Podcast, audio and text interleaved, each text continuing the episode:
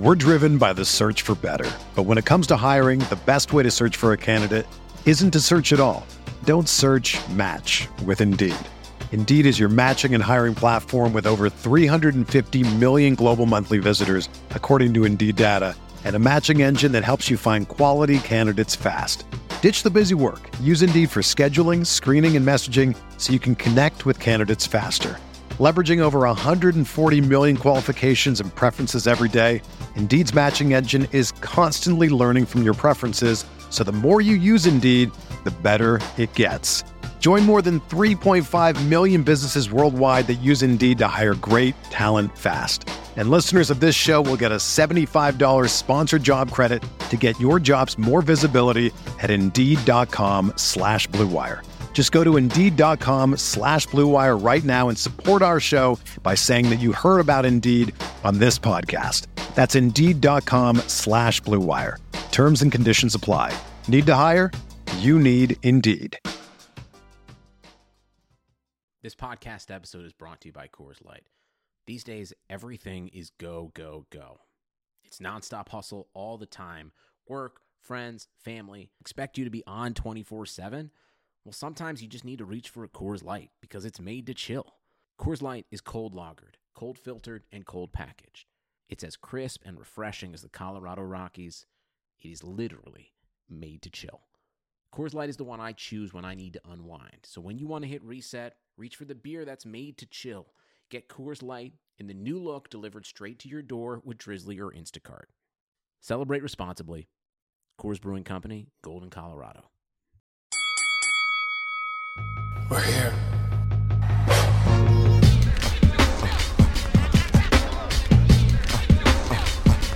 I wish I could give this feeling. I wish I could give this feeling. Uh uh uh uh uh. On the corner. Everyone, I want to tell you about Blue Wire Hustle, a brand new program where you can host your very own podcast here at Blue Wire. Hustle was created to give everyone the opportunity to take your podcast to the next level. Or if you want to host a podcast and just don't know where to start, Hustle is a perfect place for you. As part of the program, you'll receive personal cover art, Q&As with Blue Wire's top podcasters, access to our community Discord, and an e-learning course full of tips and tricks. And on top of that, we'll be able to get your show pushed on Apple, Spotify, Google, Stitcher, and all other listening platforms. And the best part is, you can get all of this for only $15 a month, the same rate as any other hosting site would charge you for just for the initial setup. So whether you're starting from scratch or have an existing show that you want to grow, Hustle is an open door to leveling up your sports experience. Acceptance into the program is limited, so get your application in today. To apply, go to bwhustle.com backslash join. Check out the description box for the episode to find out more, but that's bwhustle.com slash join. What up, everybody? Welcome to another episode of the Corner Podcast. Kel Dansby here with the old man Andreas Hale. It feels like it has been forever since the both of us has talked pro wrestling. Last time, if you guys remember, I was on the solo show, so I talked a lot about it, but we still don't know how the old man feels about Bobby Lashley winning the title and becoming the third black champ in WWE history. Uh, man, so much has happened from then until now. We got to get his take on AEW Revolution. I previewed it. We will both recap that today. NXT is moving along towards two nights of NXT TakeOver for Mania season. I'll explain why it's not a bad thing. I'm sure the old man will explain why I am wrong all of that rolled up in today's show. So it is going to be a fun one.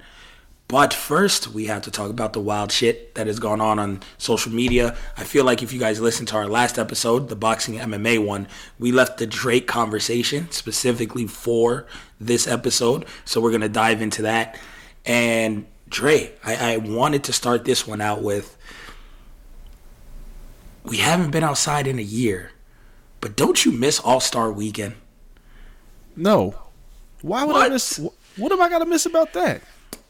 All Star Weekend in Vegas was the most fun any weekend has been in Vegas since what the Tyson days.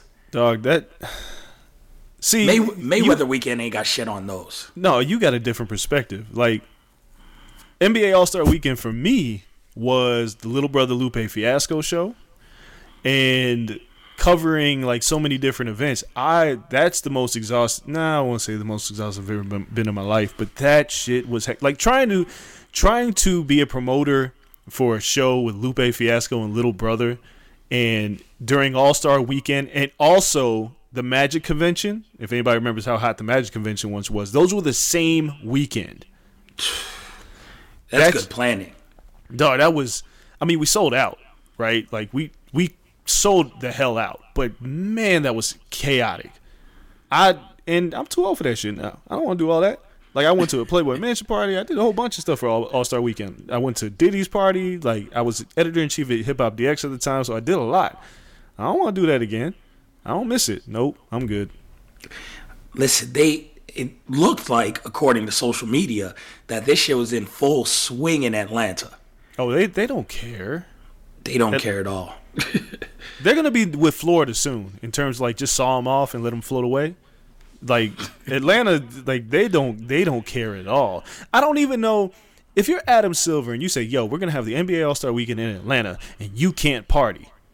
Are you s- foolish? Do you think anybody's gonna listen to you? Nah, I mean, it's crazy that only two All Stars couldn't compete, and that was only because the barber tested positive. Right. So, Got a fresh fade in COVID. yeah, so I mean, the the problem isn't getting COVID tested and being able to play on the court for All Star Weekend. It is what do they do the night before, the night after? How long does it take for the COVID test to pop?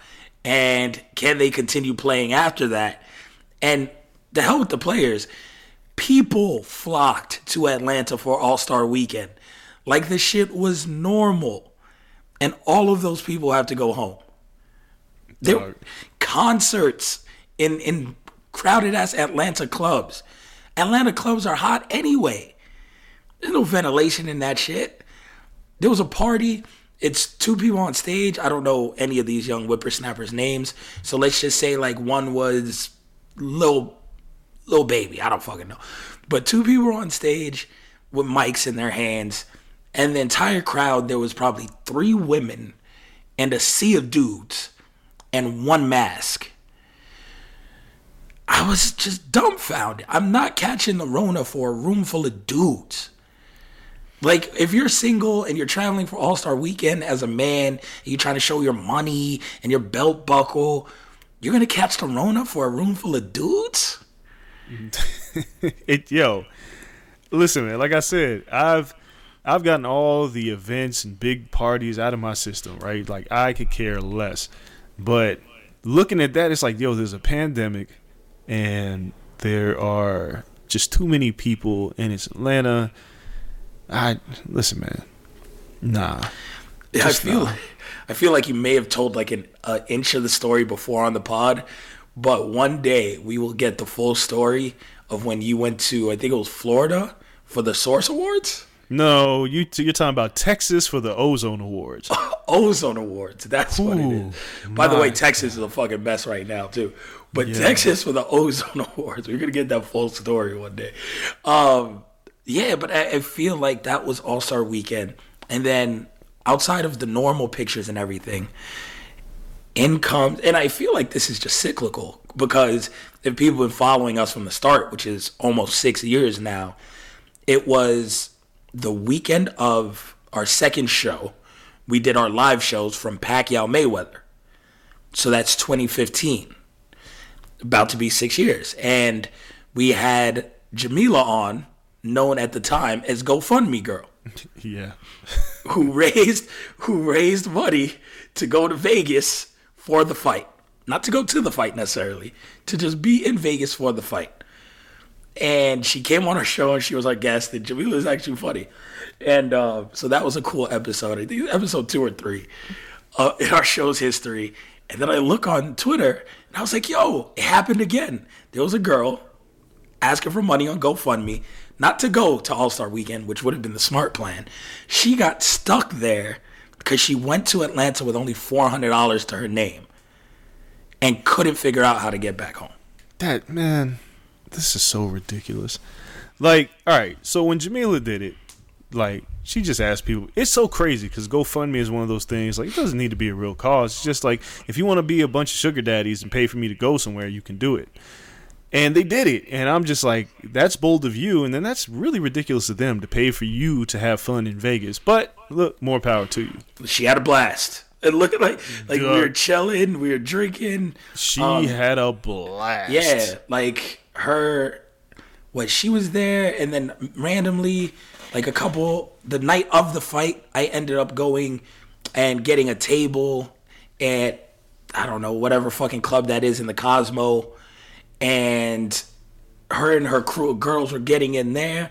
I was like, yo, you raised a lot of money for the GoFundMe. Because that's not like a weekend. Usually women are free everywhere, right? Like you usually you get comp to come in. Not on Floyd Manny night. Everybody was paying. So I was like, oh, yeah, you raised a nice amount of money to have fun this weekend. Yeah, she and you know that week was so crazy, and we've talked about it before. But like we had our show, like Gail Bean, who plays Wanda in Snowfall, was on our show. Who's a good friend of mine, and she was there, and it was just like there was just so many people in Vegas that week, and everybody was just there hanging out. But it's Vegas, right? Like it's very consolidated when you want to party in Vegas. It's the Strip. You don't get off the Strip to party, even though there's things that exist outside the Strip. You don't really have to travel far. Atlanta, on the other hand, everything's not centralized clubs are all over the place. Yeah. So whoever this girl was that decided I got four hundred dollars in my name to go to Atlanta, and then because look, you do a GoFundMe to get home, but the problem is like the difference between Jamila and this girl. Jamila, you know, if she didn't get the money, she just wasn't going to be going. This girl went, had no idea how she was going to get home, and then you know who knows how long it took her to raise money. Then you still have to buy a flight to go home. That's the flight's the easy part. Like if we're keeping it a buck, like Spirit flights to Atlanta are like eighty dollars. Anywhere in the U.S. Like, like she could have got home. I don't know. At what point, when you only have four hundred dollars and no return flight, do you say, "I think I've reached my budget"? I, Like I two know. two twenty, Dog, where. Kel, where was she staying? that's I don't know, banging banging for roof. I don't like. There's I've seen some wild shit. Again, All Star Weekend in Vegas.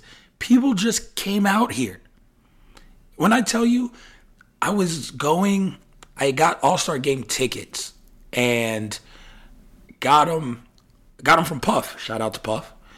And they were like second row, and I went and I gave them to my grandma because she like loved Shaq, and it was right behind the West Coast bench. So I gave them to my grandma. My grandma went with a friend. I had two tickets, and I was like 17 at the time. So I was like, "Here, grandma, you can go." I was like, "Fuck it, don't worry about it." And uh, I gave them to her, and I was going to her hotel room. She was staying in Venetian, and what going up the elevator. One, this is the time I talked about before. I saw T.I. wilding out in the elevator and just talking reckless, and I was like, "Yo, this is a fucking wild night." And he hopped out. He hopped down on the third floor, got off at like the 12th. So I'm going up to the 18th floor. I get out. I'm going to my grandma's room, and you know, sometimes it's Vegas. You know, weed wasn't legal, blah blah blah, but people were smoking out rooms or whatever. So they'd leave their door open and like the the balcony door, the room window door to try to get circulation throughout the room to clear out some of the weed smoke. So people were smoking out in the room, and I looked in the room. No lie, there was nine women in one room sharing one room. Yeah. So it's possible. Like if you want to go to All Star Weekend, it you could be part of like eight women to a room. But the, the, here, but here's the thing, right? Like she's got to raise the money. You have to check out of that room. So where are you going? Not like, fam, you throw that on a, on a on your bank card, and you just cancel that shit on day three or four. You think she was thinking about that? You you report the card lost. Like there's hood tricks out here. Like there's there's there's ways around the game. Be like, yo, here I'm putting it on this card. You just call that shit in canceled, and the front desk just puts a hold, so they can't charge the full until you bounce.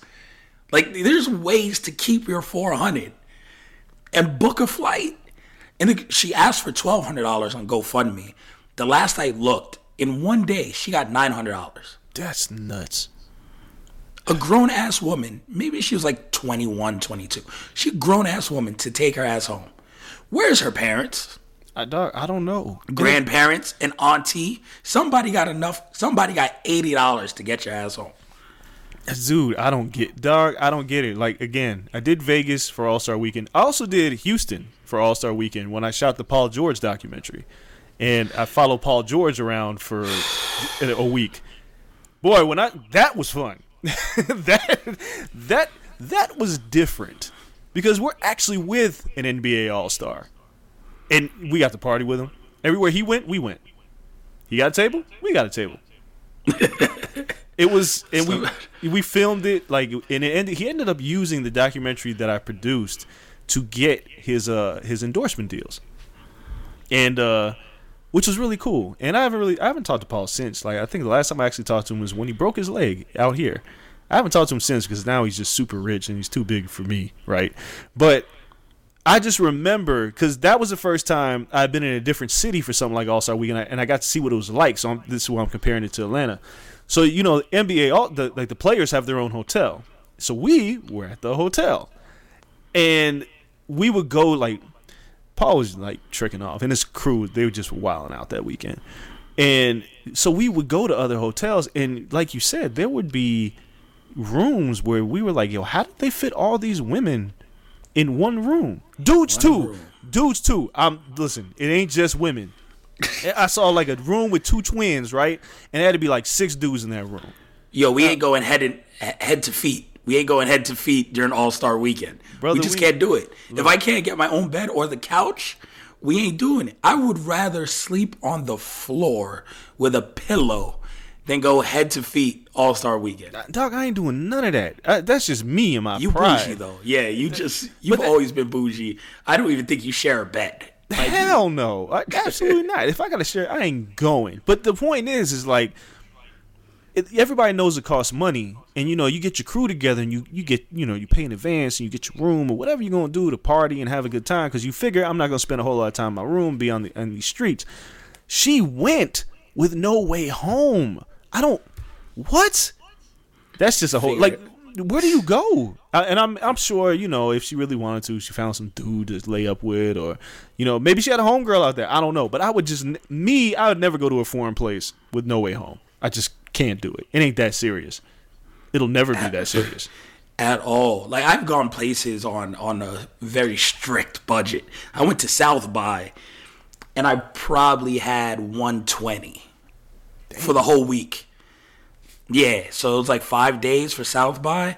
Flew Spirit there and back, and uh, I mean this is 2014. Like I think I just stopped being at like my college radio station. Might be 2013 and we were going and just covering this shit for like some offshoot website from New York. Like, fuck it, but they gave us credentials. So we are like, me and my best friend, were like, yo, fuck it, let's go do it. And yeah, I had 120 for the whole week. But before I went, prepaid the Airbnb and had a spirit flight there and back. Yeah. So if anything, I was just gonna starve, or there was plenty of places giving away free food, free drinks as promo. Shout out to the Comedy Central crib who always had free beer. I Yeah. was like, fuck it. Like we ain't gonna starve. Like 120 five days. I can eat dollar menu stuff for five days. The only thing I regret is that I spent eight dollars out of Whataburger. Yeah, you shouldn't have done that. No, it's like ten percent of my budget. And it was a fucking waste of time. on trash. Look, here they come. Here they come. As soon as I said it, there's, I know right bunch of people right now. Their their their Twitter fingers are screaming. They're like, "Yo, Whataburger, not yo, Whataburger's trash." Waste, wasted my damn money on that. $120. I wasted $8. And it could have been another Uber somewhere. But uh, yeah, that, so that was, it was a crazy tight budget, but I made it. The weirdest thing is people donated to her. Yeah, You were worried about people donating to your cause, which is great, and to put together a really made, a really well made show that is needed in this climate to teach children about history. You were worried about that shit. They just gave her a stack because she was dumb. It's not like she was like, yo, I'm poor. Someone robbed me for the $400. I got to get home. She went with four hundred dollars and spent it, and now has nowhere home. And people are like, "Fuck, all right, man." People, they're like, "Oh, people make mistakes. Here it goes fifty dollars." That ain't a mistake. No, it's stupidity. So that shit was wild. Uh, that was all over the timeline. And then the other thing on the timeline that we haven't talked about in a previous episode was Drake dropped the EP random, which should have been expected. It's All Star Weekend. Can you really have All Star Weekend and Drake not do something? Can you really have anything without Drake? I guess that's, the real true. question. That's very true. Three songs. One was already out prior to that, and then a joint with Lil Baby and a joint with Rick Ross. And when it dropped, it took me like till Sunday to listen to it. I wasn't overly thirst like most people to listen to the EP. But by the time I got to it, uh, shout out to Ariel Helwani, who was like, "Oh, Lemon Pepper Freestyle is like the greatest shit ever." And I was like, "What?" One, I didn't know Ariel was a fan of rap in general, but of course he's a fan of Drake, you know, Canada connection. Exactly. But he wasn't even the only one. People were treating this one like he dropped a full album, and two like it was the hottest shit Drake has ever dropped. And it's good. What's next is a dope opening song. Lemon Pepper Freestyle is cool. It's classic Ross and him. Like they they do what they do. All their songs kind of sound the same. It's a good formula for them. But I I I listened to it. I listened to it again. I listened to it again after that because it's only three songs. I got plenty of time, and it was okay. It makes me want the album, which is weird because he got a, a heart cut into his fade now. So I'm thinking the album might be on some whole other shit. It's called Lover Boy or something stupid. But I'm interested for the album. But this, I didn't think it was like that incredible. Um. Okay. First, it's not an EP. It's just a collection of songs, right? Because we don't know what an EP. Is. We don't know what anything is anymore. What's an album? A playlist? It's the same fucking thing. But uh, I I thought Lemon Pepper uh, Chicken Freestyle was really dope, and I I like Drake, and I thought I don't think it's like the greatest thing he's ever done, but for Drake, this is like this is par for course. These are this is the equivalent. He could have called this like Midnight in San Francisco. It's along the same lines of those similar songs that he's done, where he just kind of goes off. No hook, just Yeah. really goes off. And Ross, all he really did was set the table for him. He gave a quick 16, and Drake gave you like a 58. like Drake, Yeah, six minutes in. Straight. and you know what? And again, I, I say this all the time. Like Drake could rap. Like him talking about the Secret Service not being so secret, and talking about you know going to pick up his, his kid at school, and you know the, the parents, you, you know whoever the other's daddies, it don't matter what they do. They just want to know if he knows Nicki and Jay. Like it felt like for once Drake might be growing up because he's a dad now.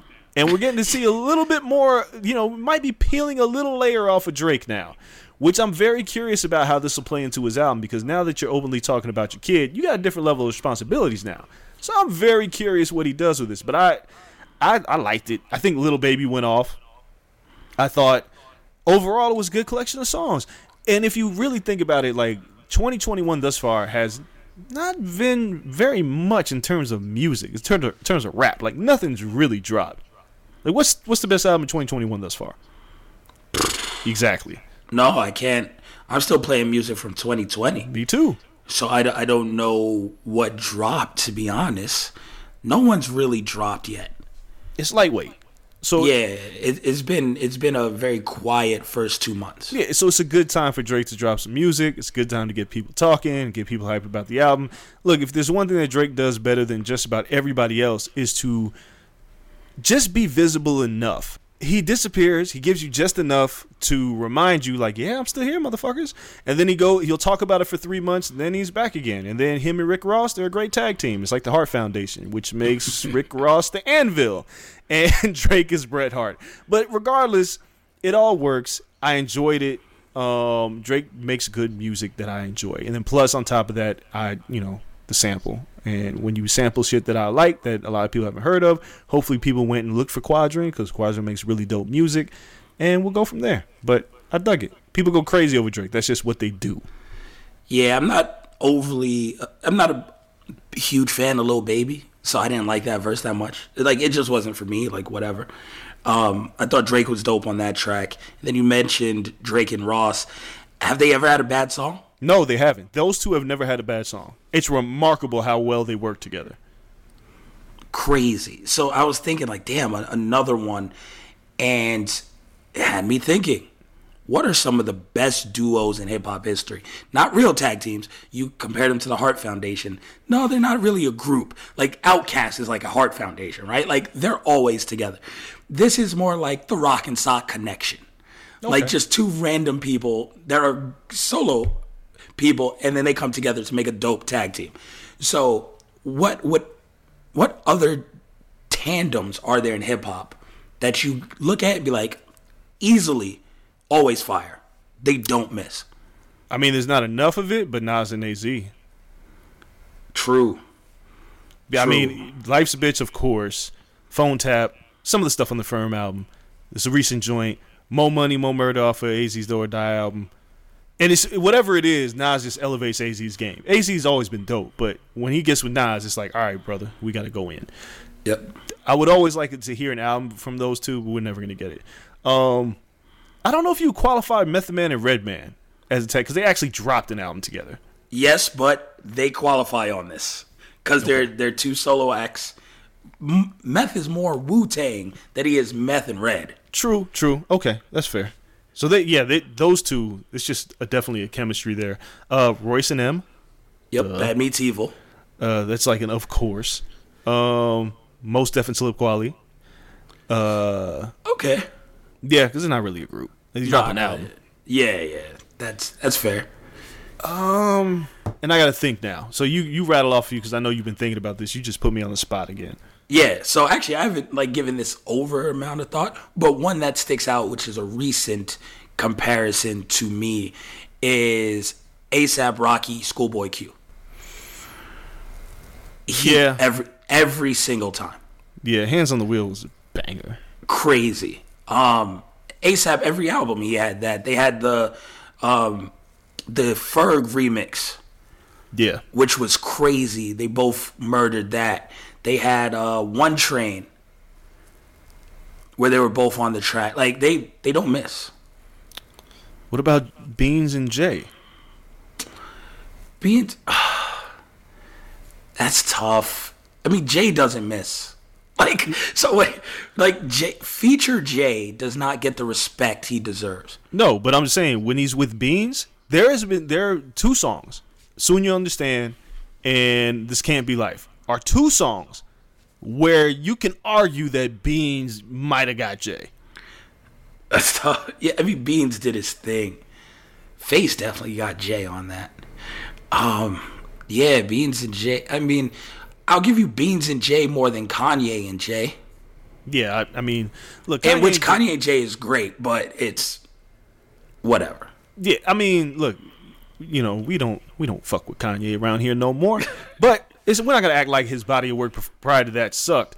And Watch Throne was a good album, but you know, really Jay carried that, and Kanye, yeah, all right, cool. But I I like when the the other half of the song steps their game up. I don't feel like Kanye really stepped his game up to Jay's level. I feel like Beans did that a lot alongside Yeah. Jay. Like he kind of had to. Like you can't like um shit. Uh, what we do with Jay and, and Freeway. Oh yeah, what we do is wrong. That shit was crazy. Is that Just Blaze beat? Yes. Yeah, Just Blaze got so much fire. Which further, dog, I saw my man Rob Markman, and y'all, if y'all know Rob, he's head of artist relations at Genius. Me and Rob been boys for a long time, and I just saw on Twitter this morning, and I, I was too busy to follow up on it. There was just Blaze slander on Twitter the other day. Who, who did this? Who, who allows such a thing? Yeah, That that's that's fucking ridiculous. Um, I, I'll give Push and Kanye more than Jay and Kanye because I don't think Push and Kanye missed. Jay and Kanye had too big a volume; they have misses. yeah, but Kanye didn't rap alongside Push, and I was like, yeah, I remembered it. What? Like, what what Kanye verse you think about that you're just like, I remember this Kanye verse alongside Push. It was the single from um, my Dark Twisted Fantasy, um, where Push absolutely crushes that shit. Run away, but yeah, but I'm. Um, it's push. Cruel Summer. Yeah, I don't remember. Kanye's verse at all. Okay, Push does the heavy lifting. He does, and that, that's why it makes it hard for me to call it a tandem, like like like a good duo. Eh, no, nah. and and then again the volume is what hurts but any any form of combination where you give me q-tip and Busta Rhymes on the track like that shit never was whack Yeah, they didn't. Yeah, they didn't have enough. Uh, another duo, enough. another duo who didn't have enough, and I'd love to hear more is Chance the Rapper and Vic Mensa. Those two worked incredibly well together. Okay. And Vic, I don't know what the fuck happened to Vic, man. Vic Mensa, Uh. I don't know, man. I was a big Vic Mensa guy. Like, give me I- chance and gambino too they work really well together Yeah. um oh, Big Inter- and J, Big and J. Oh, Big and J, yeah, Big and J doesn't miss. like again, like that's just an incredible duo. Um, sli- again, they're not a tag team, but they're in the same stable, so this might not be like fair. But Pun and Joe, Joe stepped up his level so much when he was with Pun. Joe, man, we could have a whole show about Fat Joe's weird trajectory in hip hop because he was whack and then he was dope. Then he went real super commercial and got kind of whack again. Then he like got. It, it's such a weird career that Joe has had because like, dog, nobody was really checking for Joe in DITC. They just weren't. He was just kind of there. He's the big fat Puerto Rican dude. But yeah, when Pun came, it was like, oh, he's with Joe from DITC. But then it was like Pun was just menacing everything. Deep cover freestyle? Mm. But Joe holds his own on all that shit. Like Joe does his- really he does his stepped up. He does. it's, he it's hard to stay But you get- alongside it. Ooh wee. you get the highest level of Joe in those cases. So, yeah, I, I give that intergender tag. I really like anything that Big Sean and uh, Jhené Aiko do together. Really? Yeah. Okay. Yeah, the 2080 I, I, that show is dope. Like, yeah, they work well together. Like, I, I like that tandem for them. I think it works. You're not a Big Sean guy. We talked about I'm this. not. I'm not. I'm not. So he's I- all right. He's not Yeah, bad. I never said he's whack, but he's all right. You know who I want to have a one-two punch, and they're doing a podcast, and I'm like, y'all figure it out. Oh. Royce, Royce and Lupe. Just get in the booth. let's just This get be an it. album. let's do it. And they know they're so dope on the mic. Yeah, they know it. They know it. And that's why they have the podcast. And it's Yeah. like I haven't bothered Royce in a while, but I think I might just to just be like, yo, Like y'all know y'all just really you're fucking up the game, man. Y'all know what we want. And y'all Yeah. just teasing us with this podcast. just give it to us. Yeah, so nah, I mean, I'm sure there's plenty other random tag team meshes in hip hop. If you guys could think about it, hit us up on social media. Thank you guys for responding to last show as well and uh talking to us about what movies you'd like to see remade. This topic, I feel like, we'll even have even more responses because there has to be crazy tandems that get together that we're just forgetting. I feel like there's random Wu Tang members that just hop in and out and do dope shit out of Wu Tang. You'd be like, yo, they always knock with this person. I mean, yeah, Ray and Ghost, duh.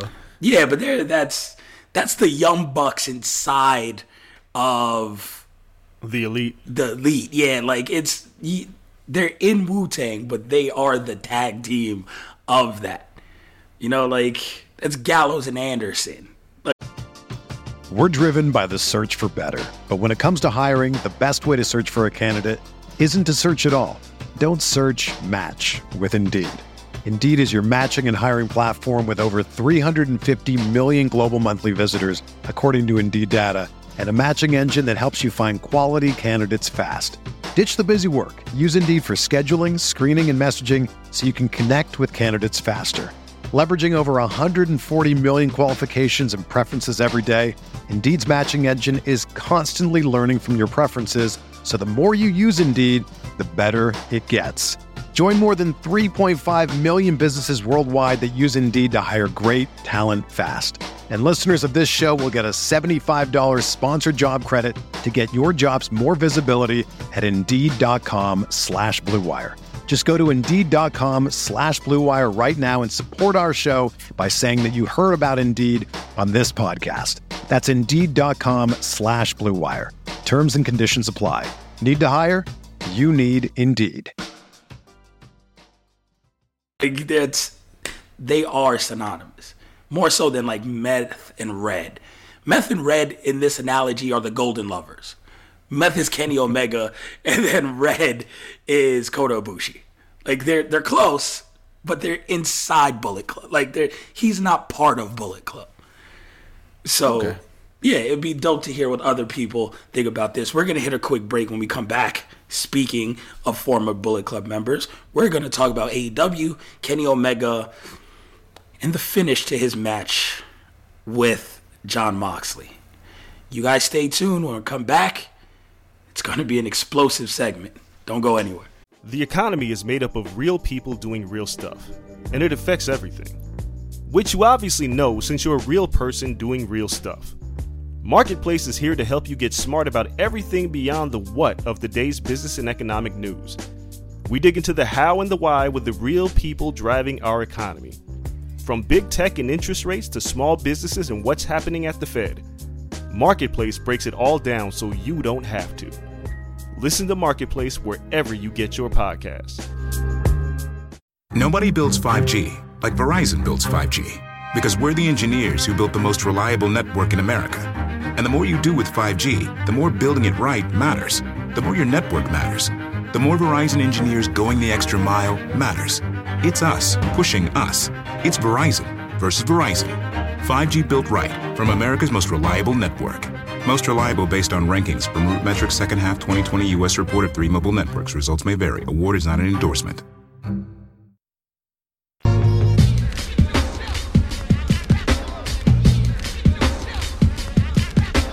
Hey everyone, it's Lindsay Rhodes, and I've got a new podcast, the NFL Road Show. Fun and kind of nerdy conversation about the NFL every Monday, Wednesday, and Friday. I've got some amazing guests that are joining me. I'll be breaking the huddle with the top stories, previewing games. We'll get you set for the weekend fantasy with our Fantasy Friday episodes, and we'll answer some of your questions as well. So subscribe to the NFL Roadshow on Apple Podcasts, Spotify, or wherever you get your podcasts.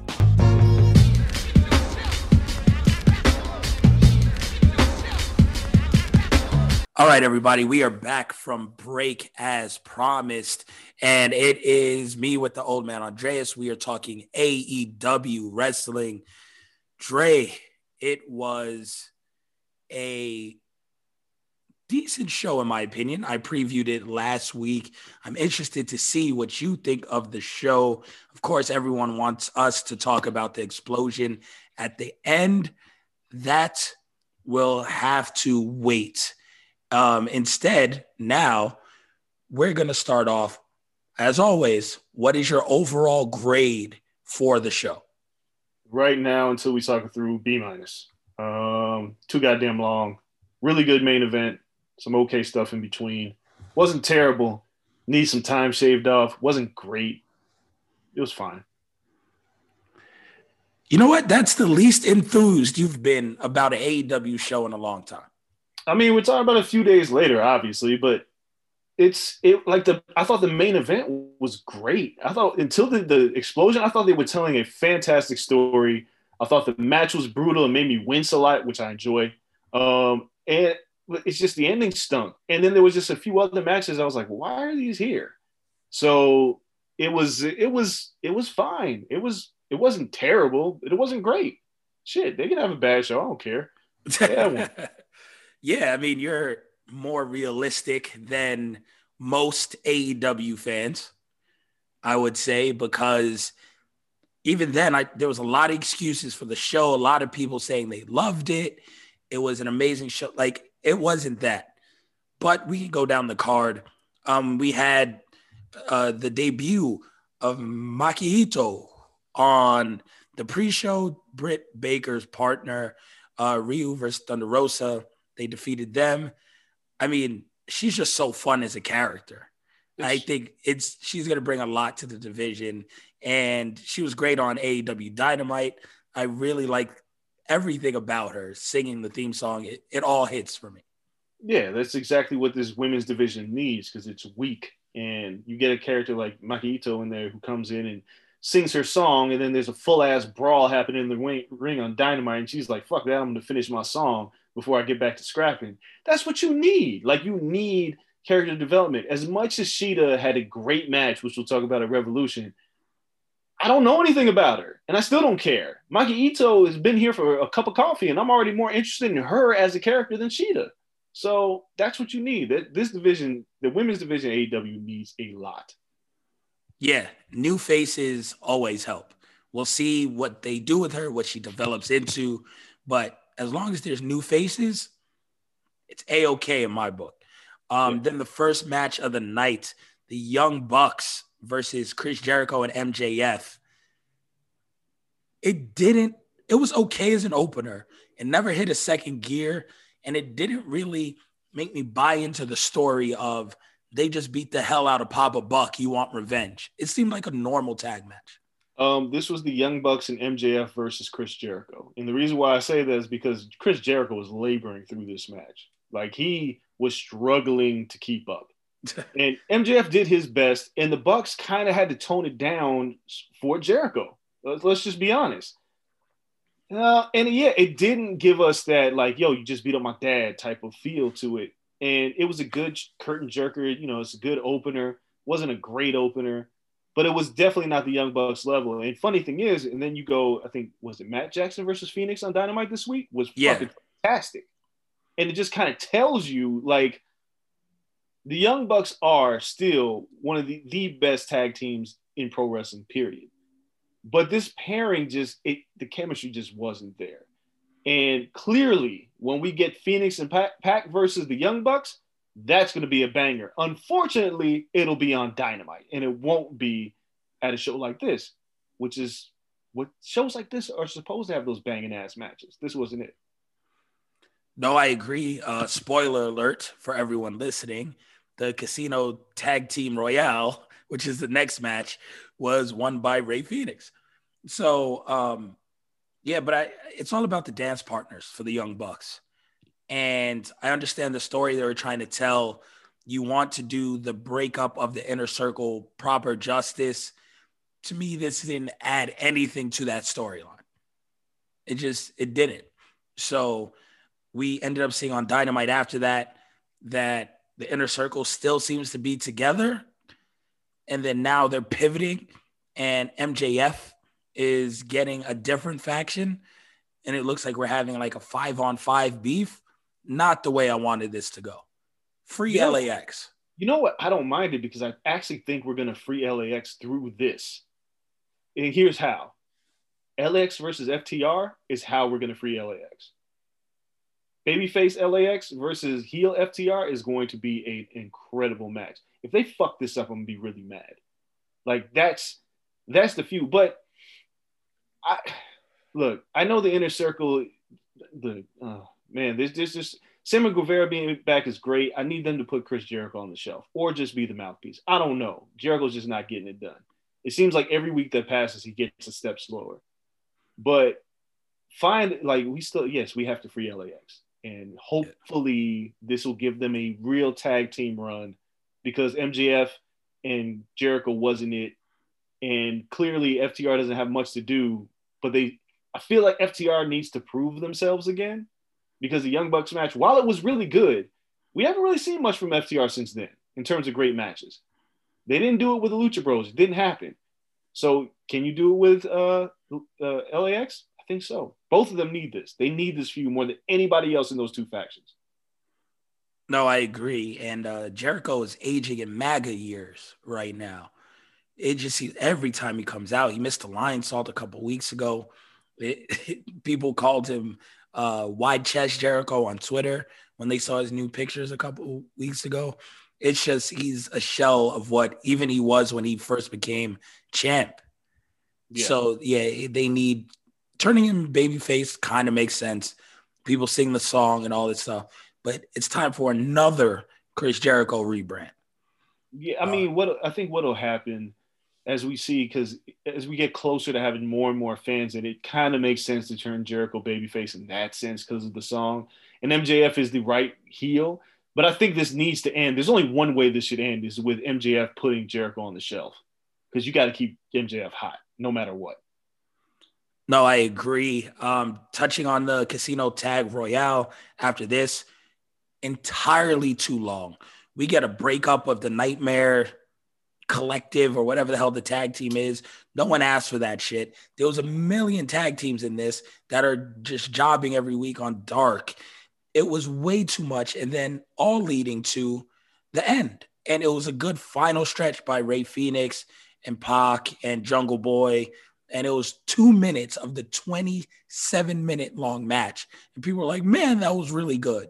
No, it was two good minutes to a really poor just poorly booked, way too long tag team match. It didn't work. Yeah, it was long. It, that that was the problem. It was long. Um, they could have shaved this by a good ten minutes minimum. Uh, but again, the Jungle Boy Fenix stuff, it was great. Uh, and a lot of people are going to try to forget. It's kind of like watching the Royal Rumble and be like, yeah, it, it was great, but it's like, no, the other 27 entrants were terrible until we got to the end. And I'm going to say this now if Rey Fenix doesn't find his way to the title by, I'm going to give it another year and a half because AEW, it doesn't look like they're going to be flipping titles back and forth. But he needs to get his hand on the title. This guy, and we've, you know, we've talked about it before, but when you watch him really work and the things that he does, I don't know. I, I I'm going to say he's underrated. He's too fucking good to not have like his match with Omega was unbelievable. He's too fucking good to not get a title shot a, a, title opportunity, TNT or whoever the fuck. He needs a, a, belt wrapped around his waist. That motherfucker's good. No, I agree. His dive to the outside, where killed himself. Yo, where he goes into the front row, is nuts. nuts. Yeah. Uh, shout out to Justin Ivy sending me clips of him doing it in like triple A and all. It's like he is crazy good and he makes everything look effortless. He's he's amazing. Like so, yeah. I want to see him go further. I think the match that you mentioned earlier that was on Dynamite between him and Matt, I believe, yes. really good match. That tag match coming up is going to be really good. So I like where they got in the end. It took a long time to get there with a lot of angles that I didn't necessarily care about. Dog, I, I don't know. I got to figure out a saying that I don't need QT Marshall on my screen. Like, I just get him off of my screen, bro. Like, I don't want to see him. What? Why? Why? Y'all got all this goddamn talent in QT Marshall again for an angle that nobody cares about. Nobody. Not even. Not even Dustin Rhodes cares about this angle, and he's in it. It's awful. Get out. Get this shit out of here, man. It's free LAX. Lock down QT Marshall. Get him off my screen, bro. Those are the two movements right now. Next match, uh, we have the champ Shida versus uh, Mizunami it was a good. It, this was a really good match. A lot of near falls, but again, I'm just not invested in Shida. Mm-mm. This they got to figure out something. She just her title run is like she's had it for a while, but it's like she needs a. I don't know. Like Britt Baker seems like she's stuck with Thunder Rosa, and I'm not gonna say stuck because that's actually a good feud. Maybe it's gonna be Maki Itoh that gets the title off of Shida. I don't know, but this was a it was a good match. Like in terms, if I was cold watching AEW and I turned on this match and there was nobody told me a story or nothing, I'd be like, hey man, that's a good match. And then I watch on Dynamite, I'm like, what the fuck are they doing with those two? Then I'm confused. And that and the running at the end was kind of stupid. I didn't like it. Oh, the running at the end was very stupid. Like it, it was unnecessary. And the match was, yeah, okay. Shida has no character. She's oh. a good wrestler. There's no gimmick. There's nothing that makes me want to get behind her or root for her or root against her. There's no story. And as champion, I need more. Oh, remember that Abaddon feud?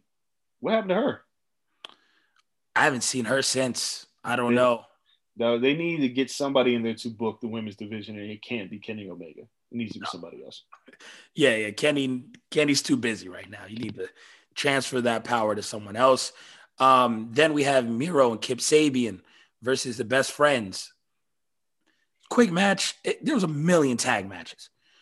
Um, it got me to where I needed it to get me to, which is Miro getting a glimpse of being just a crazy heel badass, just losing his shit. And I like that. That's what we want. That's what made Rusev great in the beginning. And at the end, they kind of lost in the WWE how to make him a dominant heel. they did so good at doing that in the beginning, and he has that. He has that intensity. Um, I don't know what the finisher is called now. It was the accolade, right? Like I don't know what it's yeah. called now, but that shit always looks great. The stop in the back, the torque he gets on it looks amazing. He is ripped. I just need him to get the hell away from Kip Sabian in this feud. This should have been the end of it. Somehow it's still going. I I don't know. Look, Miro looks amazing. And when he wrestles, he looks fantastic. And the finish of him putting Chucky T in that shit and just kind of bending him like a pretzel looked great. Kip Sabian is awful. And the only reason why Kip Sabian is on TV is because of Penelope Ford. Let's just be honest. You got to get Penelope Ford on TV. So we got Kip Sabian. But the sooner we can get Miro away from this, and I'm just going to say it now kill Darby Allin, we'll be good. Because that's where Miro needs to be. Obviously, can't be in the title picture because this is where Omega's in right now. There's no reason to have Miro and Omega do anything right now. But if you move Miro into another feud, a singles feud, maybe like Lance Archer, and he goes over. And give him a nice little run, and it ends with him like massacring Darby Allin. I'm here for it because Darby Allin's here for the massacre, right? Like that's what his job is to be the crash test dummy against a monster heel. He'll win a few, but not against Miro. That's where they need to pivot to. Get him away from Kip Sabian. Get Kip Sabian off of my television. I don't need him on my screen, bro. Again, I agree. Um, then we have Hangman Page beating Big Money Matt Hardy it was refreshing to see Matt Hardy wrestle a normal match again. Not that he, you know, not that the broken gimmick's bad or any of that stuff isn't funny, but this allowed Matt to just be a wrestler again. And I enjoyed this match for a, for the good portion of the night. I thought this was the best match on the card. Hangman has been really good for the past couple of years. I was entertained by the match itself, the wrestling moves. Matt, I thought they both delivered. Thought the right man won. Um, the Dark Order coming out and celebrating with Hangman was funny. I, I liked everything about this match. The, front to back, this still might be my favorite match of the night. Nah, it's not my favorite match tonight. Um, but yeah, no, this was much better than I had any reason to be. Like when I saw it booked, I was like, ah, Page deserves better than this. But turns out it wasn't bad. And Page winning and you know buying a lawnmower and now him connecting with the Dark Order. Uh, and you know what? At first, I was like, I don't know about this Dark Order thing, but I kind of like it, and I really like John Silver. I, I can't help myself. I see this little dude on the screen with all these muscles doing wild shit. It just him and Page. just they look fun together. All right, I'm cool. Like you can't the Dark Order can't be healed. Brody's gone. You just can't do it. Um, Big Money Matt Hardy, sure, whatever. Uh, getting Butcher and Blade now and whatever whatever else they're gonna do. This match was fine for what it was. It was not bad. It was much better than had any reason to be. So I'm curious where they move Page to now. Well, you know, Page and Miro might not be bad. No, that's a good little feud. Not mad at that at all either. Um, Page is just good. I'm I'm cool with him just being around. He's he's a good hand. He's he's not this gimmick isn't going to be boring. Like he's no. found something. Yes. So keep Adam Page on my TV. Yes, absolutely. Then we have the face of the revolution ladder match for a future shot, really just the next episode of Dynamite at the AEW TNT Championship. They hang a giant Sonic ring above the ring. This shit looked like a Krispy Kreme donut hanging above the ring. And they're like, you got to grasp the brass ring. Come on, bro. Like, I get it. It's like kind of a tongue in cheek to the WWE. Let it go. This shit was stupid. That that was stupid. The match itself, good people in the match. Ethan Page makes his debut. We'll see how they use him. And Scorpio Sky wins like, okay, you know, we just see tons of black talent. We've been talking about it, getting good pushes. And then he gets his shot immediately at Darby. Scorpio loses, but turns heel, which I think is worse for Scorpio Sky because there's so many heels in the company right now. You just, Taz has an entire faction of them. I'm not sure Miro's going to be here. Like, I'm not sure he's better than any of those guys to justify him becoming a heel champion. I I think it was done to try to help Scorpio and it hurt him more than help. Um, Scorpio winning, fine, good decision. Uh, clearly, the, the good thing, the other good thing that comes out of this is I Penta versus Cody Rhodes feud. All right, I'm here for this. Break his arm so he can't carry his kid. I'm, I'm here for that. Uh, I'm not as against Scorpio being a heel, and the reason why is because he's going to show. I think he shows a lot more personality as a heel because he needs that character development. As a baby face, it's not really anywhere for him to go. And we're going to have this conversation another time. But with the WWE and everybody talking about, oh, everybody's got black champions and AEW doesn't. I need y'all to chill on this, and here's why. Y'all wasn't really checking for Scorpio Sky two, three years ago. Stop it. When you look at the AEW black talent, while they're good, they're not the WWE's black talent. The WWE has the best black talent on the planet, and they misuse a majority of them. Impact so, giving them a run for the money, but correct. Yeah, but I mean, even still, like imagine, like if you put Moose in WWE, he get lost when yes. it comes to black talent, right? Rich Swann was in WWE. He was a, the cruiserweight champion for a, a cup of coffee, and then he got lost in the shuffle. But WWE, there's no excuse. Like people that are praising WWE for having a black champion with Bobby Lashley, which we'll get to shortly, and then trying to put pressure on AEW. It's like, dog, WWE's been here for years fucking over black talent. Yeah. AEW just got here and they have a bunch of t- talent that black talent that still kind of needs development. And when you talk about Scorpio Sky should be the champion, I don't know, man. I like Scorpio. But let's be honest, the characters needed some work. We talk about Will Hobbs. He's kind of green on the mic. He looks like a monster, but he just got here, guys. Chill out. He's not a champion yet. And it's not like AEW's playing hot potato with all these titles. There's only been three champions Jericho, Omega, Moxley. You mean to tell me that there's another black talent should be the, the main champion? No. TNT champion. Brody, Cody, Darby. Who else are you going to put in here? Pac, Pac hasn't had it yet. Fenix hasn't had it yet. Would you feel comfortable having Scorpio Sky as a champion over Fenix or Pac? No. No. Penta. I mean, Miro just came in. There's a long line in front of him. Like, I don't I, I, I get what y'all are saying when you're like, ah, oh, AEW doesn't have any black champions. You want to see it. But if AEW had a Ricochet, if AEW had a Bobby Lashley, if AEW had a Big E, if AEW had a Cedric, if AEW had a Shelton or an MVP, then I can see what you guys are saying. But Keith I Lee. can't. Don't forget yeah, Keith. Keith Lee. I mean, we run down the list of guys in, in WWE. They have the pick of the litter when it comes to the best black talent on the planet. There is no excuse why Bobby Lashley just got the title now. AEW's got some work to do and they're not tossing around the title like that. So chill out. Scorpio needs character development. He is a good wrestler. Is he a great wrestler? No. And he's been around the block. It's not like Scorpio's new to this. We and again, when we booked Scorpio Sky for the Wrestle with Stereotypes uh, live show, we didn't know that he was going to be the way that he was. To be honest, I, when I looked at our, our lineup, I was like, man, I don't know what Scorpion's gonna have to offer to this. And I remember I said this to you, Kel. I was like, I don't know what Scorpion's gonna have to offer. Well, we should still have him though, because he's never really said anything. And then he shined at yep. that panel. And now people are like, people that saw him are like, oh, he's got personality. But yeah, it's got to translate to television.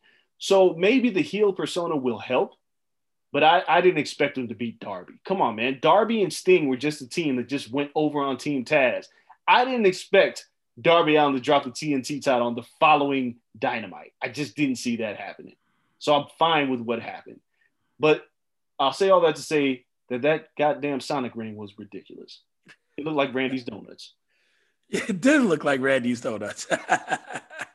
yeah, no, they they got to leave that shit wherever they got it. Like that got to be the last brass ring to hang above uh, a ladder. Yeah, that shit was ridiculous. And then uh, you mentioned Darby Allin and Sting versus Team Taz. Um, Brian Cage, Ricky Starks, Powerhouse Hobbs shows up. Uh, the new little skinny guy showed up as well. I forgot his name. Uh, son. Is that Taz's son? That's Taz's son. Oh shit. Okay. So shout out to Taz's son. Uh, he showed up as well. He looks like my boy uh, Drip from Black Wrestling Podcast. he showed up. I was like, "Yo, Drip with the running." Um, so no, nah, yeah. So he showed up. It was cinematic. Thought it was a good way to protect Sting. It was a fun cinematic match. It was shot really well. The lighting, the the warehouse they got for it. Darby Allin doing crazy shit. He went through a, a mirror at one point. He jumped off and did an elbow off of like some high joint through the table. They, it was shot really, really well. And Sting wasn't going to lose. So I enjoyed it for what it was. It wasn't too long 14 minutes, I think. Like, that's perfect. I, I thought this was well done for what it was.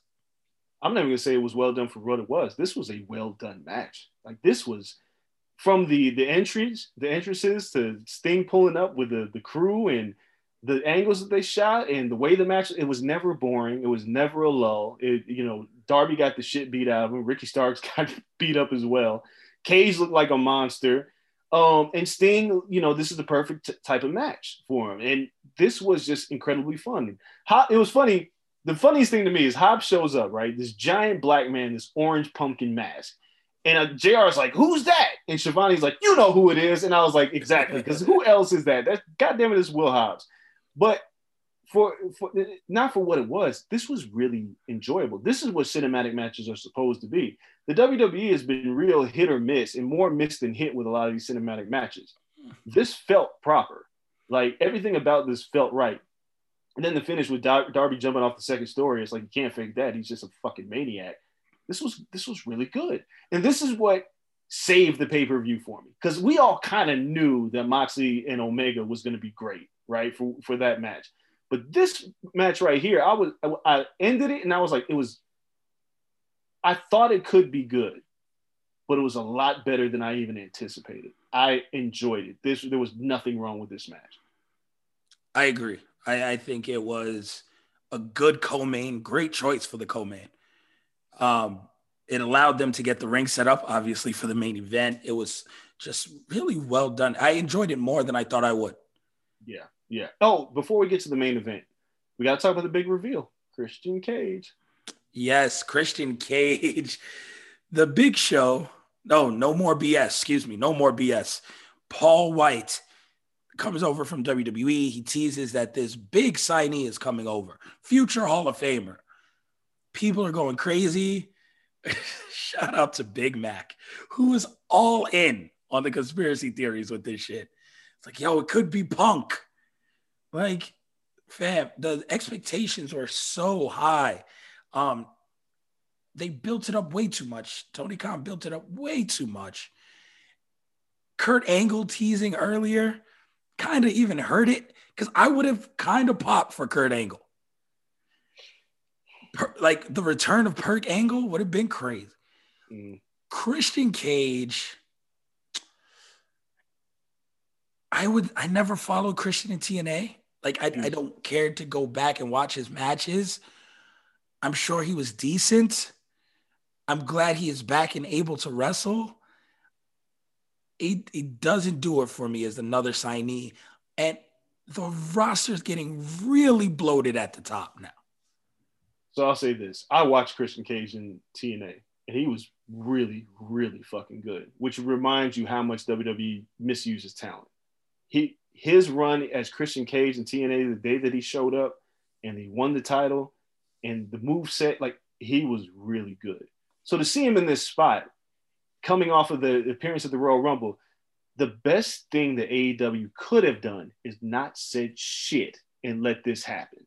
Yep. If Cage just came out with the countdown and it was like a modification of his TNA theme that they used, if they would have just let that happen, the internet would have broke down for wrestling Twitter because everybody thought that we'd see Christian at WrestleMania this year even me interviewing Edge when I asked him, I was like, "You and Christian gonna be a tag team?" He was like, "Sure, hope so. I'd love to wrestle the Usos and all this shit." And none of that shit happened.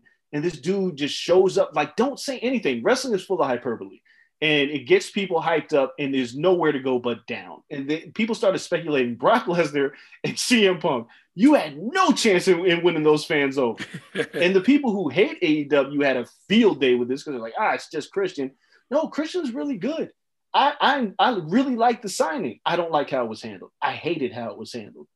But seeing him, like it still popped me. I was laying on my couch, like, and I, I looked and I was like, oh shit, it's Chris Cage. And I sat up and I was like, that's dope. Because the WWE was never going to use him, right? He was just going to be Edge's like whipping boy. Like Roman Reigns would just beat the shit out of him. Christian probably wouldn't have got a great match at WrestleMania, and he would have did what he did before in WWE. Nothing. So now he has a chance to do something to close his career. I'm happy for him.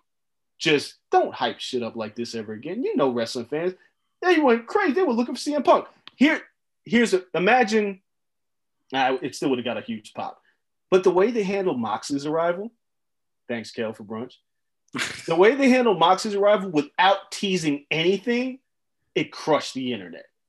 Yeah. I'm not saying the cage would have done the same thing, but Christian just showing up randomly with a countdown clock and boom, he's he's on the or screen, and you're all thinking, like, dang, we would have popped for that. I don't need the big show telling me I'll work everybody. The big shut the fuck up. Like, just let it happen. Tony, I love Tony Khan. Tony Khan's a great guy. But come on, man, don't do this. Like, don't have people just Brock Lesnar, it wasn't gonna happen, but that's what wrestling fans do. People, yo, somebody said John Cena. What? how, how big is that bank account? the bank account is large, but it'll take it'll take quite a bit to get Cena away from WWE. Yeah, um, so I'm, I'm fine with the signing. I just didn't like how it was handled at all, and it seems like, and I'll, I'll echo you on this because um, I don't want to spend too much more time on this. Yes, they are bloated at the top, very, and if they're going straight to Christian versus Omega, I don't like it because we do this a lot with new talent, and he's gonna lose. So why not put him in a different program? At least put him in a tag match. Do something to build towards if it, you're going to eventually go to Omega. Because he did the same thing with Brody and Moxley. Brody recovered because Brody's really fucking good, but you can't do this with everybody you sign. You just can't. Just chill out. Yeah, that's kind of been their habit, right? Like just, oh, you show up, here goes the title match. Yeah, and they then, got they got a lot. They got a lot of ground to cover with guys that have already been there that haven't had a title shot. Yep. Chill out. Exactly. And then main event, Kenny Omega uh, versus Jon Moxley. 25 minutes. It actually flew by. Uh, it was interesting. It wasn't a super traditional death match. It wasn't GCW status, but it was a great death match for television's sake. And I thought they used the props. The it, it started off slower, and then they finally hit the barbed wire. Then you get a little bit of the explosions. Moxley bled very quick. And then Omega, it took a little while for him to start bleeding. It was, I thought it was a cool match. It picked up at the end. It really built up. Um, Moxley finding a way to not kick out of the one winged angel, but not get beat by it was clever. Yes. Still protecting the move. And then, of course, Omega winning and with the help of Gallows and I, you know, by shenanigans. This is just what Omega is. Um, so winning, Gallows and Anderson comes out, whatever. Eddie Kingston comes out to protect Moxley, try not to have him in the ring by himself while the explosion was about to happen. I get it. I think that the pairing of, of Kingston and Moxley was really cool. I, I like the turning events after their really, really heated feud. But then it's time for the countdown clock to go and hit zero. And instead of a huge explosion that looks crazy and everyone's, oh my God, are they okay? It was two loud noises and the Gillberg pyro. Bruh. And Eddie Kingston selling this shit to the moon and no one telling him. All right. So we'll start with the match itself. I've said it before. I enjoyed the hell out of this match because I didn't know where it was going. It made me cringe every time they got near the barbed wire because it hurts. You just can't avoid it. The shit just hurts. There's nothing you can do. right? Like you fall into a barbed wire, you're gonna get cut. Or like there's a spot where Moxley gets a uh, suplex into the table and the barbed wire like crowns him. And I'm like, how's he gonna get out of this shit? And I'm cringing. I thought this match storytelling was good. Uh, yes, the one wing angel, like Moxley using his foot on the ropes to have the explosion to get out of it. was great. Everything about this match was great. I thought like WWE can't do it, so they did it, and it didn't look stupid and gimmicky. It looked like a really good match. Good Brothers coming in, I was like, all right, where are we going with this? And at first, so my initial thought was this match was going to go over 30 minutes, and the explosion was going to happen during the match, and then we just go home from that point. No, the match ends before the 30 minutes, and the countdowns leave Moxley for dead. And I was like, oh, that's actually that's actually a good idea. And in my head, I'm thinking, this is how you get Moxley off of television because he's about to go have a baby. That's what I'm thinking. They're gonna blow his ass up and he ain't coming back. No, Kingston comes out. Now I'm sitting up on my couch again. I'm like, oh shit. Eddie Kingston's coming to save his boy. And Eddie Kingston is so good at what he does is he's shoving people. He's like, that's my boy, that's my boy. And I'm like, yo, this is really good. And then he covers him, and then it goes boom. That's all we get. And I go, oh no. I was like, oh, they blew it. So here's my first question. Why didn't y'all TV test this before you fucking did it? First and foremost, like you know that you need to TV test this because there's a spot in this match where there was a suplex on the uh, on the barbed wire on the outside where only half of it popped, the other half did it. And in my head, I was like, oh, they got an explosion problem that's bound to happen. Didn't think it was going to happen here, but that's what happened. Two, Eddie Kingston clearly doesn't know what's going on as he's covering Moxley. And the explosion goes off, which he can't see because he's covering Moxley. Mm-hmm. An official goes in to check on him. Why the fuck did this official not go, Eddie, audible, audible, audible, something? Instead, Eddie plays for dead. And he's like, he just got shot with like a 12 gauge shotgun in the face. Like he's dead. And I'm going, oh no, like Audible could have fixed it. Somebody, I mean, obviously, a lot of things have to happen on the fly here because once that happened, you could also done the whole aha fooled you. Like we did this to like made you think something. Eddie Kingston, you like a fucking idiot because these explosions goes off, and they could have done something. An audible needed to be called. Did they save it on Dynamite? Is the question. Do you think they saved it the way they ha- handled Moxley and Kingston, and then and then uh, Omega in the ring and talking about how shitty the explosion was. Did they save it? I can't say that they saved it. They did the best that they could. When you wait between Sunday and Wednesday, the damage is done.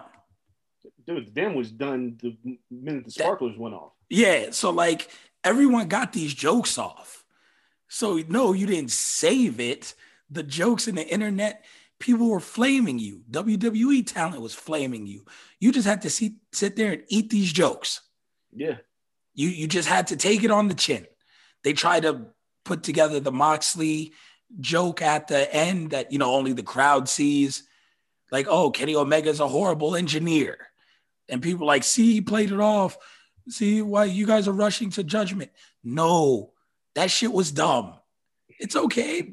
you got to hold this L. It was a botch. They botched it. That's it. And listen, you can hold the L for three days. Yeah. They came, but you have to move on. They were always going to move on. Isn't that something? It's funny again. Big Mac thinking the sky is falling. It's like AEW is done. It's like no, AEW is not done off of this. Their fans are hardcore. First of all, like it, it would take some real crazy shit for their fans to be like, I'm not watching this anymore. like Hulk Hogan would have to show up and win the title tomorrow. That still wouldn't get a lot of those people off that show. They they may excuse it. So like you look at that, it was like, no, it wasn't that huge. They did what they could. And again, it shows how good Eddie and Moxley are on the mic. They did very well in trying to explain it, you roll it into a storyline. People aren't going to forget about it, but you roll it into a storyline that makes sense and that you can further where you're going. And then that's that. Time will will make it better. But nah, you're gonna catch these jokes. Shit happens. Yeah. Take these jokes. And then you get to Wednesday and random music starts playing. for no damn reason over a segment. And I'm just like, what is going on here? Like you they between hyping up Christian Cage and that shit falling like a dud to the sparklers, than the random music. They just had a bad streak of luck this week. And it, it kind of further solidifies the fact that this is a relatively new company. Like that's it. Like they blew the explosion, they overhyped. They're still green to this in some ways, right? Like it's not like uh, Omega, the Bucks, and Tony Khan have ran a wrestling company before. They're fans and talent that are trying to build a wrestling company, so they're going to be some mistakes along the way. That's okay. I'm fine with them making mistakes, but yes, these jokes are going to happen because this was bad. This was really bad. Like this explosion was bad. Kingston being a dead man in the ring was bad. I will say this though watching Dynamite with Moxley and Kingston sitting on the couch. Okay, I was like, this is a really good pairing now. Like I I really like this. I don't know what they do with it. Like that's what I'm curious about. Like what you can't you don't need another tag team. But there's some things you can do here because then you know maybe you doing a the Omega and you know Gallows and Anderson versus Moxley Kingston. I don't know who can't be Lance Archer. Got to be somebody else. But those two just they look right together. They Moxley and Kingston after all that storytelling last year, they look right together. I like that. Yeah, I mean, I throw Christian Cage in there. No, I don't want Christian Cage in there. Well, for his first match back, him he had to stare down with Omega already. Obviously, Gallows and Anderson are the reason Moxley lost. He got beef with them now too, alongside Kenny Omega. It makes sense to have Kingston, Moxley as the tag team, kind of to offset Gallows and Anderson, while Moxley still got beef with Omega, and then Christian Cage to be in there because he has a new beef with Omega, and you protect Christian Cage and let him get his feet wet in I his mean, first match. I, I I think that's a natural three on three pairing. You, you're right. I mean, you're right in that sense. You know, natural three on three like that. It's just he's not part of that crew. Like it feels like Moxley and Kingston are like they're made for each other. They're made for each other to the point where, yeah, you guys are gonna turn on each other again, and I can't wait. But I can wait. Like I'm totally fine with you guys having a nice little run as friends, looking out for each other because you're gonna kill each other in matches. That's what you guys are just gonna do. Um, so yeah, overall, Revolution was saved by two really good matches, one shitty ending, and a bunch of fluff in between, with the exception of the Shida match, which I thought was good. It, it just man didn't need to be that fucking long. That's it. Just just hey man, you got dynamite, you got dark, you got a lot of fucking things to do, but I don't need a 30 minute tag team battle royal. Okay, thanks. And QT Marshall, get him off my goddamn screen. Free LAX. Uh, yeah, now I give it like a C as a pay per view. We'll see what they do heading into Double or Nothing, which isn't in Vegas, which will be in Florida. So no Double or Nothing for us this year. Not that you were going out of your house anyway. So it's uh we'll see how they build towards that. They have another television special because uh St. Patrick's Day is on Wednesday. So they get to run that as a television special, which would be pretty cool. I will be in the house watching it, getting drunk off of regular beer because I don't know how to make green beer. But if I find a recipe, oh, it's on and popping. Uh, we're going to take one more break now, come back, and we're just going to talk a little bit about NXT and the WWE main roster before we get out of here. Don't go anywhere. We'll be right back.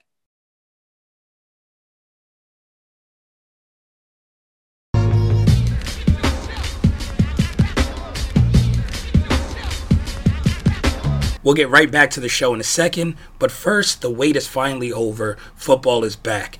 You might not be able to be at a game this year, but you can still be in on the action at Bet Online. Bet Online is going the extra mile to make sure you can get in on every possible chance to win this season. From game spreads to totals to teams, player, and coaching props, Bet Online gives you more options to wager than anywhere else. You can get in on their season opening bonuses today and start off wagering on wins, divisions, and championship futures all day, every day. Head to BetOnline today and take advantage of all the great sign-up bonuses. Don't forget to use code BLUEWIRE at betonline.ag. That's BLUEWIRE, all one word. BetOnline, your online sportsbook experts.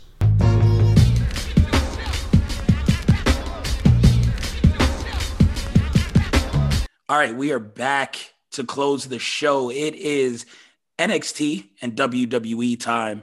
And we're going to start with NXT weekly television. We had two major announcements. The first one, Takeover Mania is going to be 2 days. I'm I'm okay with this. I feel like it's on TV one day, Peacock the other. Takeovers are usually three hours, three and a half hours anyway. This now breaks it into two two hour segments. You're adding maybe one more match, maybe two. The first day could be a nice table setter, and you can have the first day headlined by women, second day headlined by men. I like that. The first technical um, main event by women, I believe, or did Bayley? Bayley and Sasha might have had the first takeover main event by women um, in the Iron Woman match. But it's nice to have it again. I don't remember one since. So you look at doing that. I, I think this is a good thing. I'm, I'm not mad at it. And it's on television. So the first night isn't even like a true two hours. It's like a buck 40. So my complaint isn't takeover. My complaint is that WWF is ODing on programming for WrestleMania week. Like Oh, that's yeah. a they got a like Hall of Fame. Like this is a lot of shit. 13 straight days if the rumors of NXT going to Tuesday are correct. Yeah, like this is nuts. But I, I don't mind takeover being two nights, but I really didn't mind it being one. Like why my question is why are we doing two nights? Do we have to? We don't. No, because it would have been a little awkward to do just a table setter on Wednesday and then come back the next night, which is Thursday, and have a takeover. You can no longer do it on Fridays because you have SmackDown.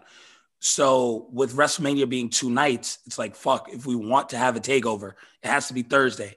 Oh, but our show is on Wednesday. So what are we gonna do? Like my idea was to just run the promo packages for two hours Yeah. setting the table for whatever happens on Thursday. Instead, they said, no, we're going to have matches, which makes sense because the takeover, or excuse me, the NXT after takeover is really just the dark matches and feuds that could have been on takeover. So I'm cool with it. Give me those feuds on Wednesday, though, building to like the real, real big joints on a normal takeover esque program on Thursday. Yeah, I mean, look, takeovers don't miss, right? So uh, I'm cool with it. I, again, it's just it's a lot of fucking WWE programming. Plus, you still got split. at least it's split, but then you got all the indie shows. God damn, like what? There's a that's a lot of. They're trying to really eat up the competition because GCW is going to go all in. And for those of you, I was watching this while we recording our last show. If you haven't watched GCW's Take Care, do yourself a favor. If you just like brutal ass matches and you like the death match, go watch that shit. That shit was fucking stupid. And that means we're gonna get a lot of that shit during WrestleMania weekend. So I, it's gonna be OD. Is there any fights happening that weekend? Because I ain't watching them. No, I don't think so. Um, the weekend before just announced, we have the UK card. So Frampton versus, or it's in Dubai. So Frampton, yeah, versus Herring. And then the weekend after is Jake Paul, Ben Askren. Uh, all right. Anyway, let's move on. Uh, I don't want to talk about that.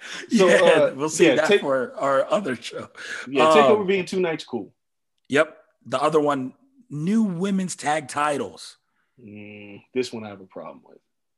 so Dakota Kai and Gonzalez get handed the titles because of how stuff went down last week when they should have won the main roster tag titles, but instead didn't happen, mix up with refs. It turns out now they are gifted the brand new NXT women's tag titles.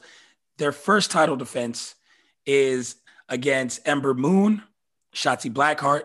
They lose those titles immediately. Ember Moon, Shotzi win the titles, and I'm not mad at. it. I'm mad at it because this was way too complicated to get the ti- titles on Ember Moon and Shotzi Blackheart. It's a Which, bit convoluted, but you know where we were going. but the problem is, all right, women, we have women's tag team titles. Now, how many titles do we have on NXT? Um, men's and women's tags, North American title, men and women main titles, Cruiser, six. That's six fucking titles on one two-hour show. Something got to give. That's a Like- lot of titles. Like I had a problem when they introduced the North American title because I felt like it was unnecessary. And who's the North American champion right now? Gargano. No. Yeah, he is. I was like, But- wait. I was like, wait. Is this a trick question? No, it wasn't a trick question. It, it, the reason I'm saying it is because you they're going to try to defend all these titles at Takeover, right? And but it's really, two really nights, hard. sir. To, Two nights. but it's really going to hard be difficult to get real estate for all these titles on a two-hour show every week. Mhm. And the women's tag titles, as much as like cool, they're focusing on the women, but yeah, but you already got the like.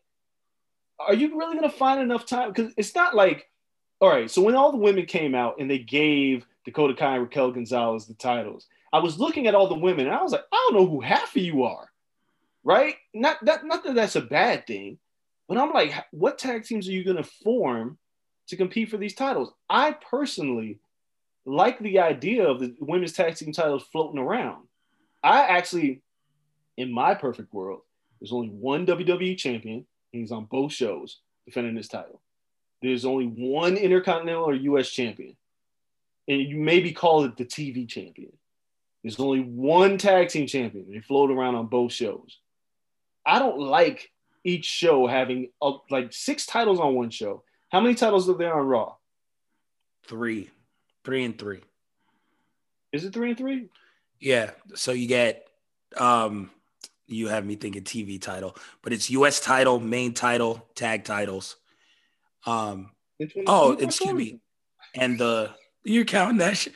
Cool. 24 Yes, I'm counting. It's a title. Sure, 24 7 title and the women tag title. So five on Raw. SmackDown is just um Universal Women's Championship and tag. Intercontinental. Intercontinental. Oh. like. Yeah, and IC. So we get four and six, That's- it's- there's 16 titles on three maybe shows. seven. Four, four, seven, that's 11. There's 17 titles between Wow. three shows. I mean, the main roster got enough time. They still just don't do shit with it. Like, technically, they have enough time to service all these titles. But I'm with you to the point of I, I love the idea of a US title and an IC title being on their own brands. But one male, one men's championship, one women's championship, you can float between brands. Tag team titles float as well. And then we just end up at seven and we're done. Yeah, it's just it's too many titles. And then like the whole way that we got the titles on Shotzi and Ember, it makes me think they didn't know what the fuck they were doing when they got here because Shotzi and Ember could have just won the damn Dusty Rhodes Classic, right? Couldn't they just have done that to get the titles on them? Yeah. When, when they- was this decision made?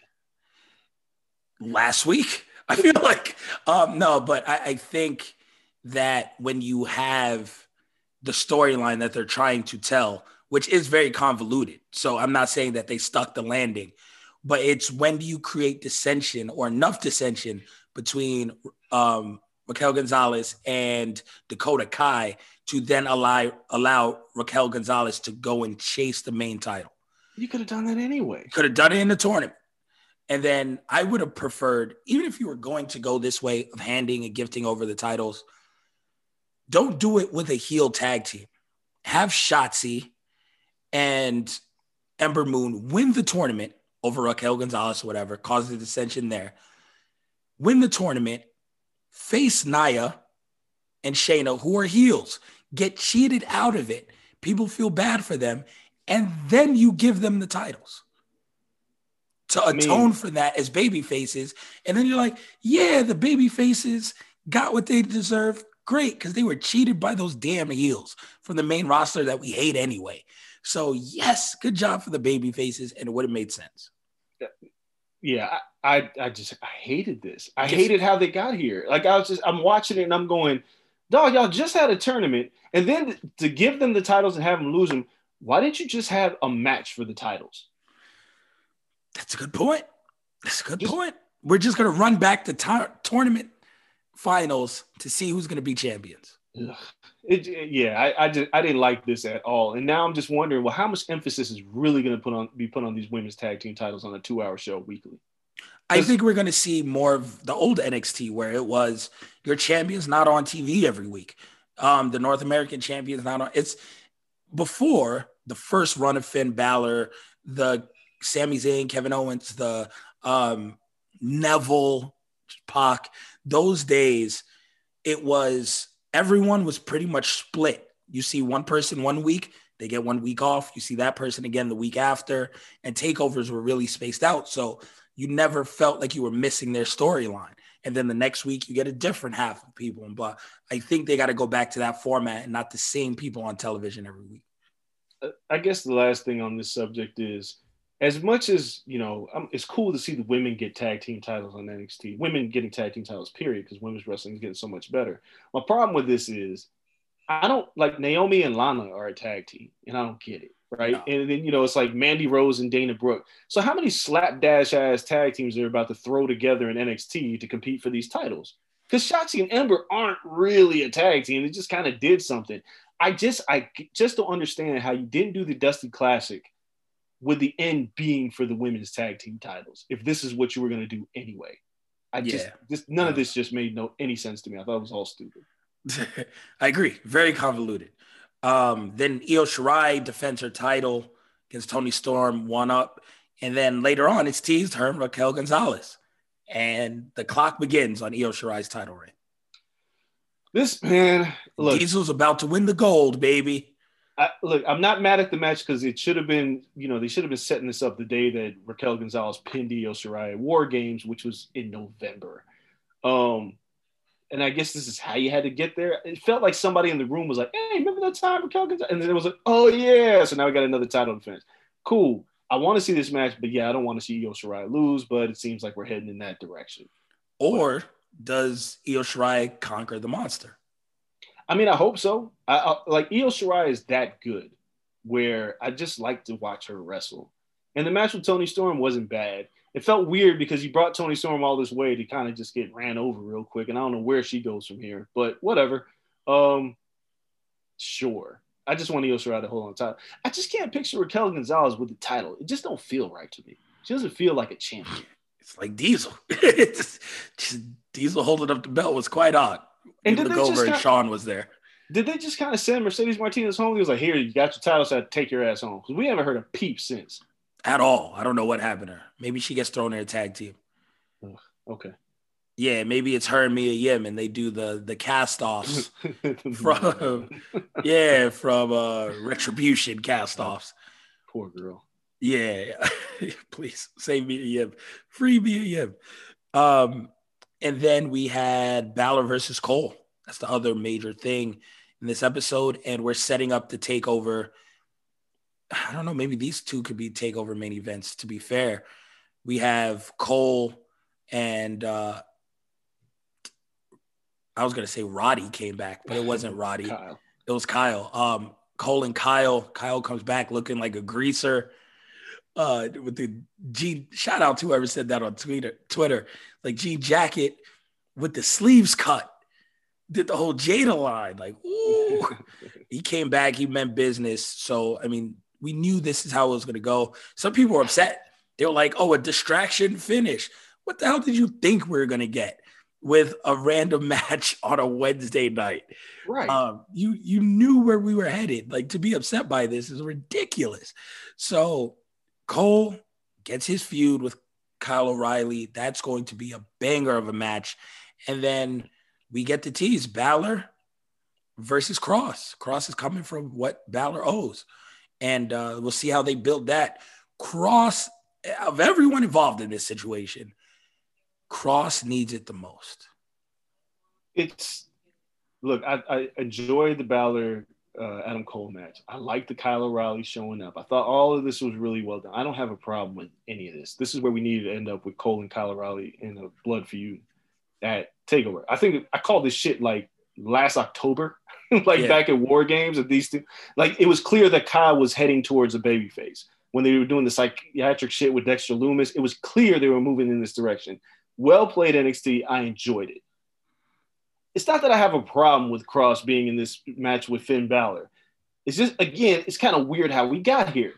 He's he's beef with Santos Escobar, which makes you think he's a babyface because he's kind of playing the babyface role. And then it's just that shit ends, and he just like, all right, I'm coming back for what's mine. Yeah. And I'm not saying it's bad. I just you should have never put the title on Kross in the first place. This is- should have been the time where Kross calls his shot Yeah. instead of ha- being coming back for what's mine. No, come and get it. Balor should have been champion. Kross should have worked his way into this position, and then we have a showdown where it feels like, oh, is this crowning a new champion rather than doing it against Keith Lee? Agreed. but I mean, can't can't foresee injuries. No, but you So- can't put the toothpaste back in the tube either. So Yeah. it is what it is. If if was a fifth, we'd all be drunk. So going through this, it's like okay, you they had to build him back up, and once you put the belt on Balor after that, you kind of got to give Balor a decent run, which they have by far best stretch of matches in Balor's career. Yes. So now, if he drops the belt, okay, we feel like we've seen what we need from Balor. I like it. He doesn't need the demon. He doesn't need the face paint all the time. Cool. I enjoy it. I think it was really dope. Kudos to you, sir. Now, now it's time for Kross to go and take it. The build has to be great. They have to get us invested. I don't even know the date. They only got like three weeks to do this shit. Four weeks. Let's go. Ramp it up. Make me care. Well, here's my problem. That there is my problem. Do I really want Kross to be the champion right now? I don't think so. Because just like the Keith Lee match, I haven't seen enough of him Mm. to make me feel like it's earned. Like it made me feel like, oh, it's time. To... Balor's done such good work as a champion. I kind of don't want him to lose this match. But I feel like they, they're going to pivot back to it. It kind of feels like what they're, what I feel like they're going to do with Lashley and McIntyre. Like now you got fans. Here's your crowning moment. Beat Lashley. And now it feels like they're going to do the same with, with Kross. All right, here's your chance. Do it, you know, do it against Balor. If Yeah. that's the route that they're going, I don't know, man. I like Balor as champion. I don't think I'm ready for Kross to be champion yet. I don't know if he's that guy that I feel comfortable saying this is the guy that's going to carry NXT. I don't know. I don't know. He's great. Don't get me wrong. It just doesn't feel earned yet. Yeah, I feel if you go for this, you go for the gusto. Like I, you haven't used the demon in two and a half years as a Balor character. Um, there's always mythical shit around Kross. You know, Scarlett's there. Like there's there's always this fallen prey. Like it would be a dope time to just pop everyone, surprise everyone, and have a demon entrance, and Kross still find a way to beat the demon. Fuck it. I don't Like. Finn has to pull out every trick and Kross still wins. You make Kross seem really, really big. You make him seem that. really badass. I, I, here's the, the reason Just face paint. Like, don't call it the demon either. Just Finn and face paint. Uh, come on, you're still gonna call it the demon. But the reason why I don't want this is because you haven't. It doesn't feel earned. Like if Got if four weeks. Four Yeah, weeks to build it. that's not enough time. If Kross and Balor had been working towards this since like angling towards each other since like January or so, like kind of teasing each other to the point where you know injury angle or something of that nature, and then you know, and it makes sense because this is the battle of the two epic ass entrances. Then I'd feel better about this. But in three to four weeks, I, I can't. I can't. I'm not comfortable with it. I, I just I don't like it. I don't think you can make me feel like, dude, Cole and and Balor felt more like a real feud. Kross and Balor doesn't have that same feel. Maybe they could change my mind, and I hope they do. But right now, I don't see it. Yeah, I mean, you can. Shit, if you want time, the only other way to get time is to have Balor win and Kross go even more lethal, and you stretch it. That's possible. I just I I don't like how the WWE feels like they're really booking things on the fly. It doesn't feel like there's a lot of long-term booking happening. It feels like they're doing things and they're going, ah, all right, yeah, we'll go back to this. But you Ah. saw Cole and Kyle O'Reilly a year ago. but that but that was something that that was the only thing that I felt like they truly built in. Like the women's tag team thing feels like it was done on the fly. Karrion Kross beating Keith Lee felt like it was it was done in direct opposition to AEW because they felt like they had a counter program. Uh, I think Vince just fell in love with the shiny object and they knew they had like two months for Keith Lee, put every belt on him. And then they were like, fuck it, what do we do now? I'm gonna say that Vince had nothing to do with Keith Lee getting the NXT title. No, uh, just going up. He put the time limit on, yo, Keith is coming up after SummerSlam. Do what you want. Yeah, uh, but I'm just saying it just felt again, it was felt like it was forced booking rather than things being planned out long term. He should have never won those titles on a regular TV show. Like he should have won those titles at a takeover when it felt like it really meant something. He should have held them for a minute instead of giving one up and then dropping one a couple weeks later. I agree, but I think they already had their they had their end date. And Listen, they don't don't put the belts on them then. Like I Yes, I, exactly. I, I don't know, or just put one belt on them and have them. I fuck it. Plenty of people have not been NXT champion. Not Riddle. Um, but just don't do it. Just like look what they've done with Keith Lee since he hit the main roster. Granted, he's injured now. He beats Randy Orton, and then he just kind of vanishes, and then he comes back, and then it just feels like they don't know what to do with him. Yeah. So And- I don't know.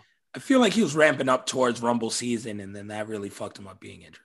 He was going to win the Royal Rumble, but even, No, even I don't think he was going to win. I would just say he was ramping up to have a really good showing. Yeah, I'm just saying, like ultimately, it felt like a lot of this booking has been on the fly. Takeover doesn't miss, so they should be fine. And then main roster stuff. Uh, biggest story of the past week, main roster. Randall Orton for Soldier Boy. That's the biggest story. It's the biggest story right now. If you, if you ask the Twitter streets, Randy Orton started off by flaming Soldier Boy. It kind of took a weird turn in the past couple of days. Um, but again, Soldier Boy and Bow Wow, tag team champs next year. Can we move on, man? Don't do this. The entrance music is Kiss Me Through the Phone. Oh my God! Can we please move on? Can we close the show with something else? uh, no, no, really, we can't. Uh, Randy Orton is randomly bleeding every week now. It looks like we're getting closer to the Fiend coming back, but you cannot be a hypocrite because one thing you like is injury angles. How do you injure a Yes. Fiend to carry this feud longer? He cooked the man and burnt him, and they kept the Fiend completely off of television for two months and stretched his feud. And Alexa Bliss has been doing the heavy lifting, and it's good. The match It's not good. may not be good. The It's feud and the storytelling is good. No, it's not. The feud and the storytelling is not good. Cut it out. This was never good.